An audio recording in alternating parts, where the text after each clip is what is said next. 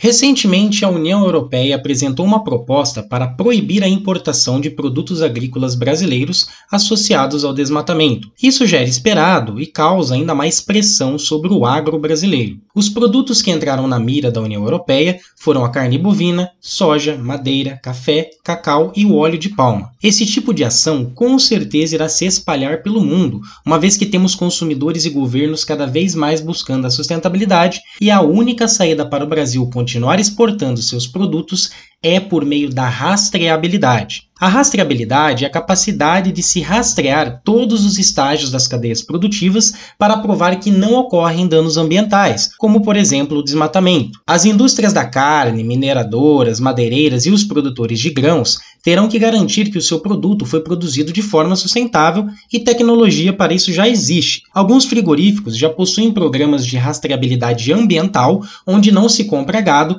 de fazendas com pendências ambientais. Os produtos, principalmente da Amazônia, sofrem muito com a desconfiança quanto à sua legalidade e sustentabilidade da sua origem no mundo todo. A promoção dos produtos da Amazônia vai passar pela rastreabilidade, sendo uma grande oportunidade de negócio para as empresas interessadas em ampliarem suas fatias de mercado junto ao crescente segmento de consumidores que estão aí engajados em padrões de consumo ético e sustentáveis. A expansão da rastreabilidade também vai limitar alguns interesses protecionistas europeus que estão tirando vantagem de toda a situação da imagem negativa que temos aí da Amazônia. A rastreabilidade é a chave para a credibilidade dos produtos brasileiros. Aqui é Fernando Garaio para a coluna CBN Meio Ambiente. Até a próxima.